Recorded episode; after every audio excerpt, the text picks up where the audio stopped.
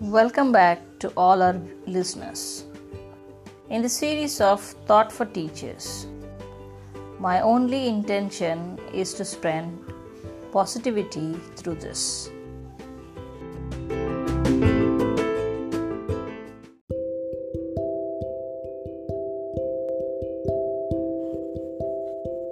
It's okay to begin your story today.